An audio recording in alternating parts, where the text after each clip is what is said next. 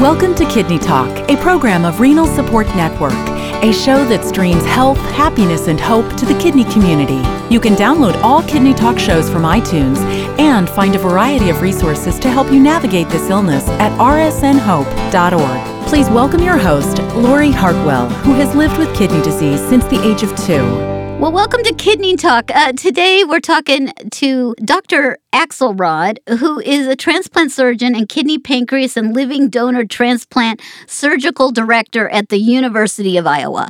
And I don't know if you guys know how busy transplant surgeons are. For us to have him on the phone for 30 minutes discussing what he feels important is just amazing because transplant surgeons you know, in my opinion, walk on water. Uh, welcome to the show, Dr. Axelrod. Well, with an invitation like that, how could I refuse? I'm thrilled to be part of it, and uh, you're you guys are why we do what we do. There is no doubt that, um, as I explained to my residents, there are very few people that get, get excited to have their colon taken out, but transplant patients are excited to have a new lease on life, and it really is an amazing opportunity for us. Well, and you know, transplantation has evolved so much over the years. I I had my first transplant in 1979 and you know, I got so many steroids I almost blew up like a you know a blimp i did look like a blimp and you know they never got the transplant to work and you know fast forward to you know 2021 and you know, it's my fourth transplant, and I have a 0.6 creatinine, and y'all are miracle workers. Um, I uh, am a firm believer is you just have to stay alive till the next miracle happens, and you know you take care of yourself. So that's what I want to focus on today of what you really feel is important for transplant patients and recipients and family members because they're part of the care team of um, tell us a little bit about you know what you expect from patients when they get transplanted. So i think that your points were really well taken that this is a team effort. It's not a, and the team members um, not only include all the physicians and, and the folks that we work with and as you well know having been around this long enough that uh, transplant coordinators i'm not sure if transplant surgeons walk on water but transplant coordinators certainly you know go out of their way to uh, to take care of people and have for a long, long time. Um, but you know, I think one of the things that to be successful at transplant, um, you really have to be all in as a patient and as a family member. And uh, well, we'd love to be able to say that kidney transplantation is a cure for kidney disease. We all know that it's a much better solution, but isn't a cure. And what do I mean by that? I mean that patients have to continually be an active participant in managing their care and taking care of their their new organ, and that means everything from the obvious things, taking your medicines every day, paying attention to your blood pressure and your temperatures, um, but also the other things. You know, for those of you who live in Southern California, we know that one of the things that continues um, to be a major issue for patients uh, who have long-standing uh, transplant recipients is skin cancer, and so being mm-hmm. smart about remembering to cover up and use sunscreen and do the things that everybody in the community should do, but certainly transplant patients should do, you know, is really really important one of the things that I would say also is that transplantation uh, has moved from the surgical sort of miracle of, of putting in an organ and even the immunosuppression miracle of getting the organs to stay for the first year or two, as you talked about articulately back in 1979. We weren't really very good at that. We couldn't keep organs alive very well. We didn't have good immunosuppression medicines. You know, now the number one reason that organs are lost is that patients pass away from something else, and that's exactly what, at the end of the day, we want that that organ to last you until your end of your natural life. And so that really um, requires a very different sort of mindset about how we take care of folks. Well, and I'm in such agreement because um, you know my first two transplants didn't work, but my third one lasted 20 years, and it was a deceased donor who was a perfect match who was flown into Colorado from Colorado to Los Angeles, and I left the hospital um, with a 2.2 creatinine, and you know, I was 24 years old, and they said, "Oh, it'll last a, a little while for you take care of it." You know, yada yada yada. That kidney lasted me 20 years because I was so religious in taking my medicine. And, you know, I'm a big believer in sunscreen because transplant patients don't know this, but if you practice good transplant care, uh, sunscreen and take prednisone, it's probably the secret to youth um, because it does make you look a little younger when you age. And so I've benefited from that a little bit. Um, and um, now I'm on my fourth transplant. It's almost 10 years. And it's just so important. And one of the things I wanted to mention is how often or do you see patients it makes you so frustrated? I come in, in contact with them is that they forget to take their meds and then they're in clinic in rejection. I i, I don't understand it so I, I, w- I would say that there's a lot of things to be said about that um, and so the the first answer is yes all of us you know feel that there are 90 to 100,000 people at any given time waiting for an organ and we really want the people to get the organs to take the best care possible of them uh, and so, yeah, we want everybody to be successful for transplant. I also recognize that it, it isn't always easy. You know, uh, if you look at people who are just taking their blood pressure medicine or their, you know, routine diabetes medicines and everything, everybody has issues. With transplant patients, you just can't. And so the question is, what are we doing uh, now that we have all of these new technologies to make it easier for transplants? Um, and people like you, in some ways, make it look easy. And you're the perfect kind of patients that we want. We want people who are involved and engaged and everything else like that. Um, but we certainly see, you know, folks at different stages in their life have different challenges with that. So adolescents are still mm-hmm. trying to figure out who they are in the world, and you know, we all know we don't want to do exactly what our parents tell us, and sometimes, you know, transplant medicines get rolled up in that. So how do we make it so that they're in control of that and they feel like in, it's it's not an issue of acting out to not take your medicines, but an issue of control and becoming an adult to take your medicines. And then the flip side of it is, you know, when people are 65 and 70 and 75 years old, you know, senior moments happen. I mean, we all forget our keys, we all forget where our iPhone is. You know, how do we remember to take our medicines? And so we need to have new things to help remind people of that. You know, and I think that's one of the opportunities that we can use technology um, to help people to make sure that they do exactly as you say. And then the other thing that I really want to make a quick comment on, and I know you have some other questions, and I know you you will agree to this, is that we were not smart in this country about making sure that the barriers to getting your medicines are not insurance. It's one thing to say to people that you have to take your medicines. It's another to say to people who aren't taking the medicines because they literally can't pay their rent that we've decided as a country to, to give them an organ that's life saving and not give them the medicines to take care of it, that's crazy. And so finally, uh, you know, we have an opportunity um, to make sure that everybody can have at least their immunosuppression medicines for life.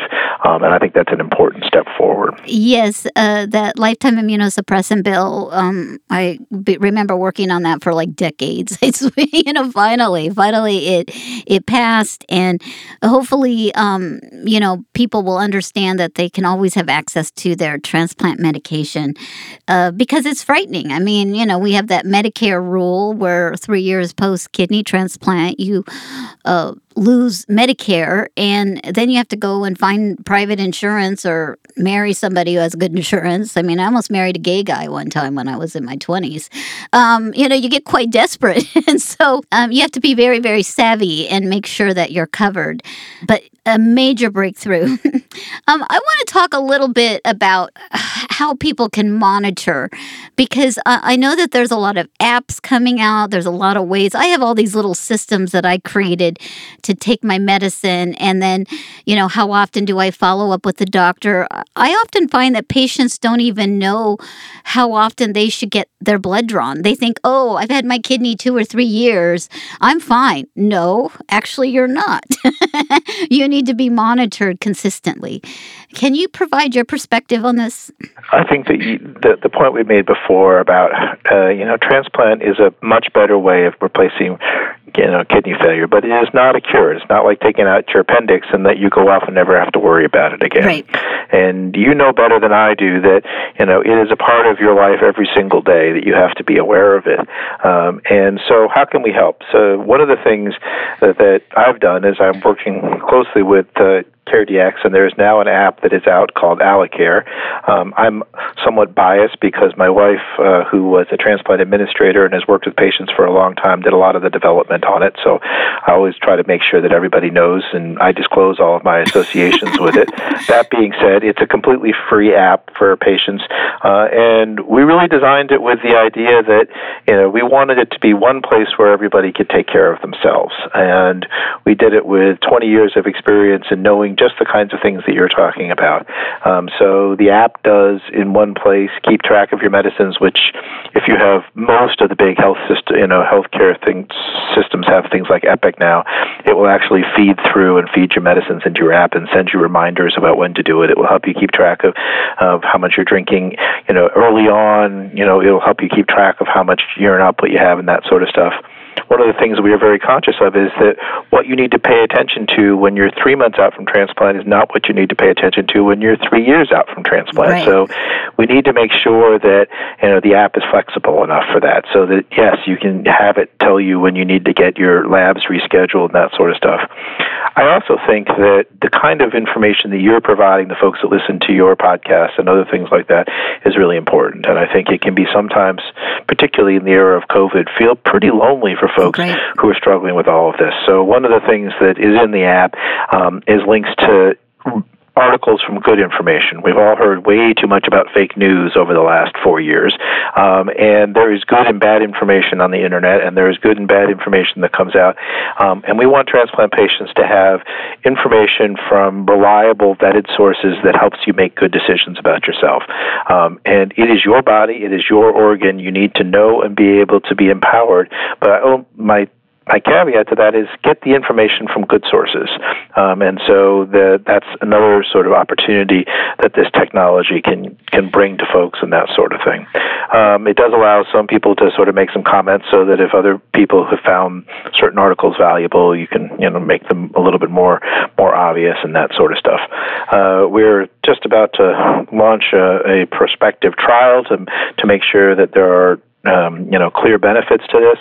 Um, I think the co- the other thing that I would add that makes me particularly pleased to be endorsing it is that um, the app was designed with input from patients from day one. It had significant input from patients and extensive focus groups and beta users, all for people that were actively living with uh, and dealing with transplantation, and not just a bunch of doctors, because you know we actually don't live it, or very few of us do. I know I'm still trying to change the name from dialysis to lifalysis. I mean, I I do not like the name dialysis. Um, I but anyways, that's went over like a lead bomb in the community. But I every chance I get, I try to educate people that words matter. You know, when you're a new patient, and you're not familiar with this language. It's extremely scary. and Yeah, we've, we've, we've, we've, we've I actually think that I, I love lifalysis, although it may not may not fly, but I know. renal renal replacement therapy does, um, you know, or kidney replacement therapy does, because I think that in many ways is what these techniques are doing, whether it's dialysis and hemo home hemodialysis or you know transplantation. Uh, it is providing an opportunity for people to live by replacing that one organ system, and it's not that their whole life is over. Um, and I think that's another thing that's really important for folks to understand. Well, you know, um, one of my key mottos when I created RSN in 1993, I had two things that I felt like patients needed. And it was an illness is too demanding when you don't have hope. So, you know, I'm constantly trying to share stories of hope with patients. They're my peers, my kidney peers. And then one friend makes a difference because if you can find that one friend that you relate to um, that has kidney disease, um, it's better than a therapist. I found that you know you could talk about your hopes and fears, and and when you have a good um, relationship with somebody that you know they can help guide you because you get all the information. You're a little bit overwhelmed at times, and it's hard to understand what was told to you. So if you talk to another patient who's been through it, uh, they help you navigate it. I, I wanted to go back into the app because it's so funny. I was on my phone last night and I'm like, it, there was a article said there's an app for that. You know, like anything, there is an app to help you. And um, I wanted to know a little bit about your app and does it connect with the transplant center or does it connect? Like, if you're uploading all this, do they get your feedback of how much you're drinking or do you have to show it to them? So the the app is been uh, out for about three to four months, and it's really a work in progress. And so right now, uh, it connects in a one-way feed from your transplant program, providing your transplant program interacts right now with the Apple Health Kit. It's coming out on Android soon, so it will pull medications and that sort of stuff. It is very easy for you to generate a report um, that you can then send to your transplant program by email or by text or a variety of other ways of doing it. We are building sort of the next phase of it, which will be monitoring and things like that. But as you can imagine, one of the things that everybody is concerned about in today's world is making sure that people's health data stays confidential. And we really want to make sure that the people know that that data belongs to them. Um, and so you are, as a patient, empowered to share or not share that with your healthcare team. Um, and we have opportunities for you to do that relatively easily by creating reports that then can be electronically transmitted back to your team. I think that we would hope that eventually it would be even more linked in, and that's part of our where the trial and, and that sort of stuff is moving. But this is a, an app that is really for patients to take care of themselves, to empower themselves. Uh, you know, the tagline of, you know, your kidney doesn't come with its own instruction book, but it comes with an app. Uh, as you say, apps are for everywhere. I think is really important. Um, the other thing that we have really tried to do is make it very easy for the patients to understand how they themselves are doing. So, what do I mean by that? So, we all know that blood pressure is important, and if your kidney mm-hmm. stop isn't working as well, your blood pressure may start to go up. But it's really hard to remember where you were yesterday the day before, the day before, and you know, and trying to write it down on a pieces of paper, you know, over time gets kind of kind of onerous. And we all remember the days uh, where people were lugging in, you know, their binders and that sort of stuff. And the app allows you to to store that data going back and sort of see your trends over the last week, over the last month. Um, it actually lets you look and see how compliant you were. Coming back to you, are you doing a good job taking your medicines?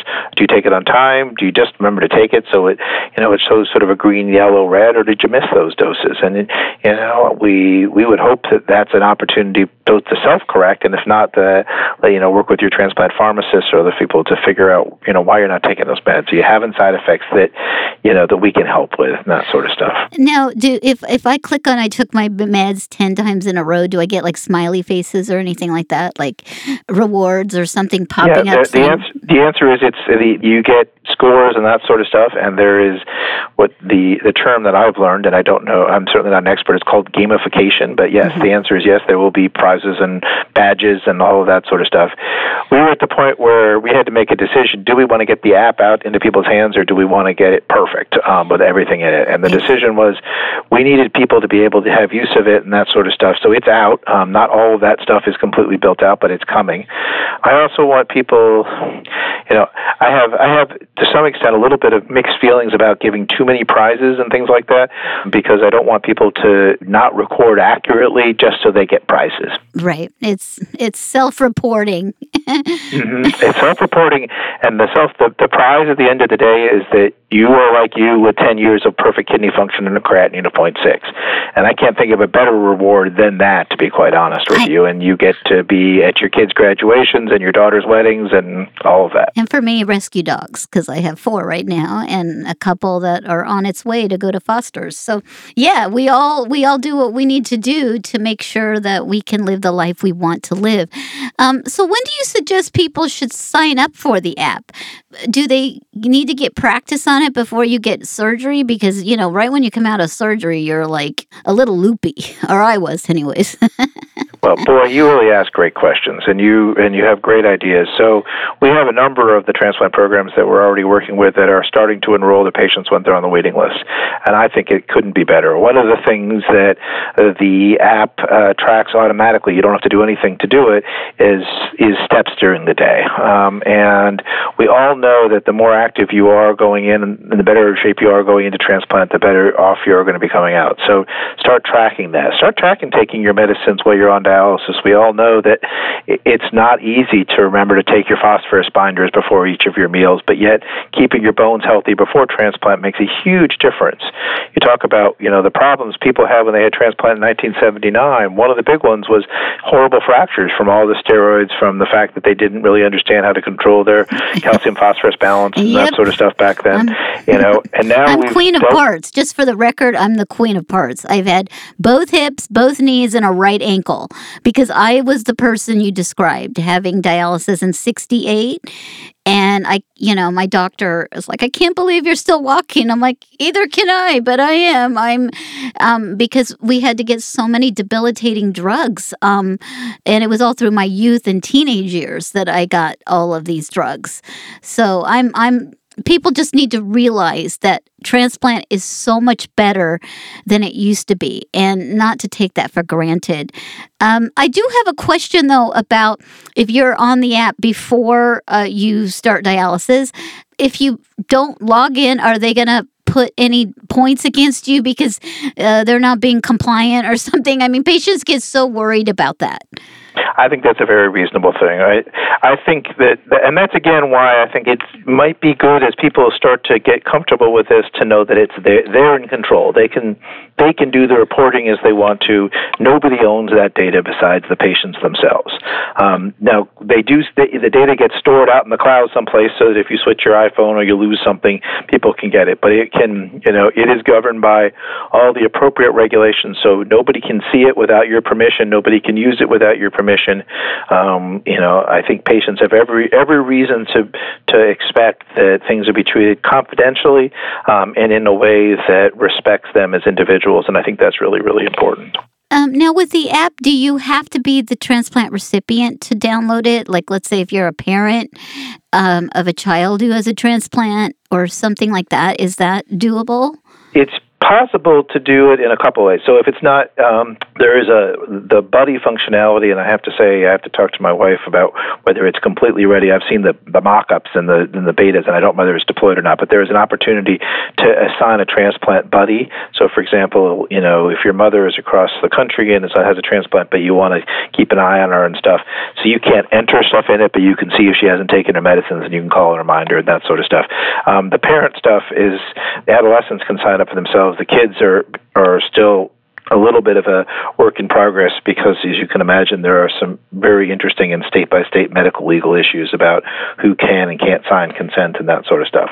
Can you still use it? The answer, the real answer is yes. Um, it may not link to the to the uh, health records at your center completely because if it's on mom's phone and mom is signed up for records for her from her own health system.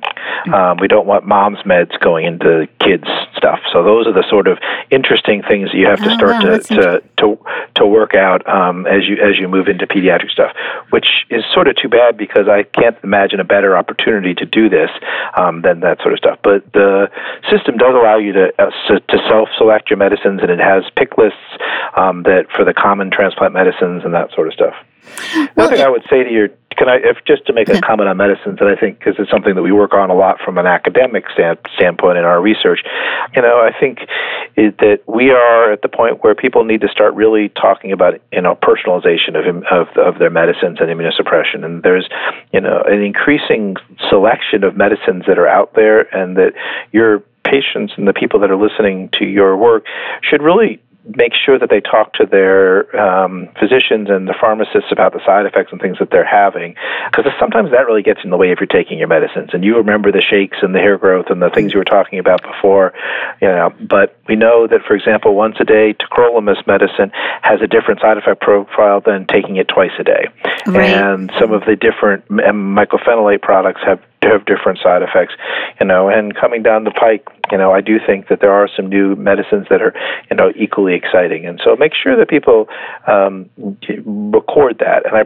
bring it up because we don't always pay attention to that. The app actually has a place for you to, you know, record your mood and what you're experiencing. And you know, we often breeze in and say your creatinine looks good, your blood pressure looks good, your sugars are doing well, you're looking great, your level looks good. We'll see you again in three months.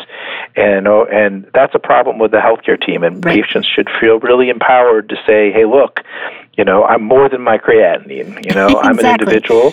I'm more than my numbers. And, you know, it's so important because uh, I go back to the statement an illness is too demanding when you don't have hope. And if you don't think you have a future, you're usually right.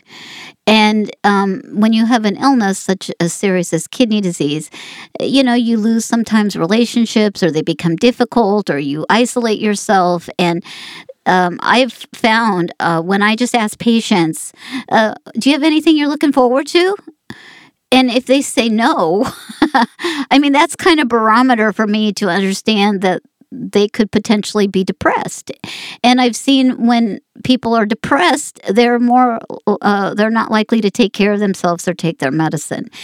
And um, you're so right on about that because you can have great numbers, but your brain could be suffering from some serious um, trauma or something. And I think that it's great that the healthcare community is uh, looking at that. Can you tell us a little bit about how um, you download the app and how you get the app? Sure. So it's available right now in the App Store. Um, it's going to be in the Google Store in the next two to three months. If you search for kidney or transplant or the term AlloCare, A L L O C A R E, um, you will find it. It is completely free to use. Uh, it um, there's some you know initial sign up screens that are pretty easy to deal with, but if you don't, there's some videos online about how to do it, or you can certainly call and there's tech help that will be happy to help you. Once you have it on online, um, it has opportunities to, as I say, link to your Apple Health Kit, which is on your iPhone that can link through to Epic and other um, electronic medical records. It will also track your steps. The other thing that's really great is, you know, it will link to Bluetooth uh, devices. So if you have a Bluetooth scale that will record your weight into your phone. Um, my wife told me the other day she was thrilled. She had a patient um, call her who is 68 years old or something like that, and was just wanted to tell her that she had managed to get her glucometer to talk to the app, and so now she doesn't have to write down her blood sugars anymore. So it just automatically does it. Um, and voice activation and voice recording is coming out in the next month or so. So you can just say to the app, "Hey, you know, I, I, my my weight is," or, um, you know, I think it's going to go through Alexa. She knows more than I do, but uh, you know, this, this, I took my meds. I took my meds today. I took this. I took that. Um, and I have to say, uh, being the you know the the surgeon, I'm like ah people don't really need that. And then the more she talked to patients, the more they wanted it. And then she was right, and they were right that you know the voice thing I think makes a difference, and particularly for folks you know who have some vision impairments or who you know are not so technologically inclined to be able to just talk to it like you do, you know, a companion because, you know, you you, you yourself know that it's it takes a village, um, you know, to, to keep a transplant healthy, and so not and not everybody has one. Exactly, and you know, when you're typing things, I mean, auto spell correct just can embarrass you, you know, because you're you know you're type. I do this all the time. This is a little embarrassing, but um, you know, I asked my husband to bring some corn home, and it said to bring some porn home, and I'm like, oh no, um, you have to be really, really careful when you type. So voice activation might be a little bit better. yeah, although he had a big smile on his face. I know, day, I know. So. You know, hey, you got to look at the funny stuff because, you know, autocorrect is, uh, you know, could be a whole comedy routine on that.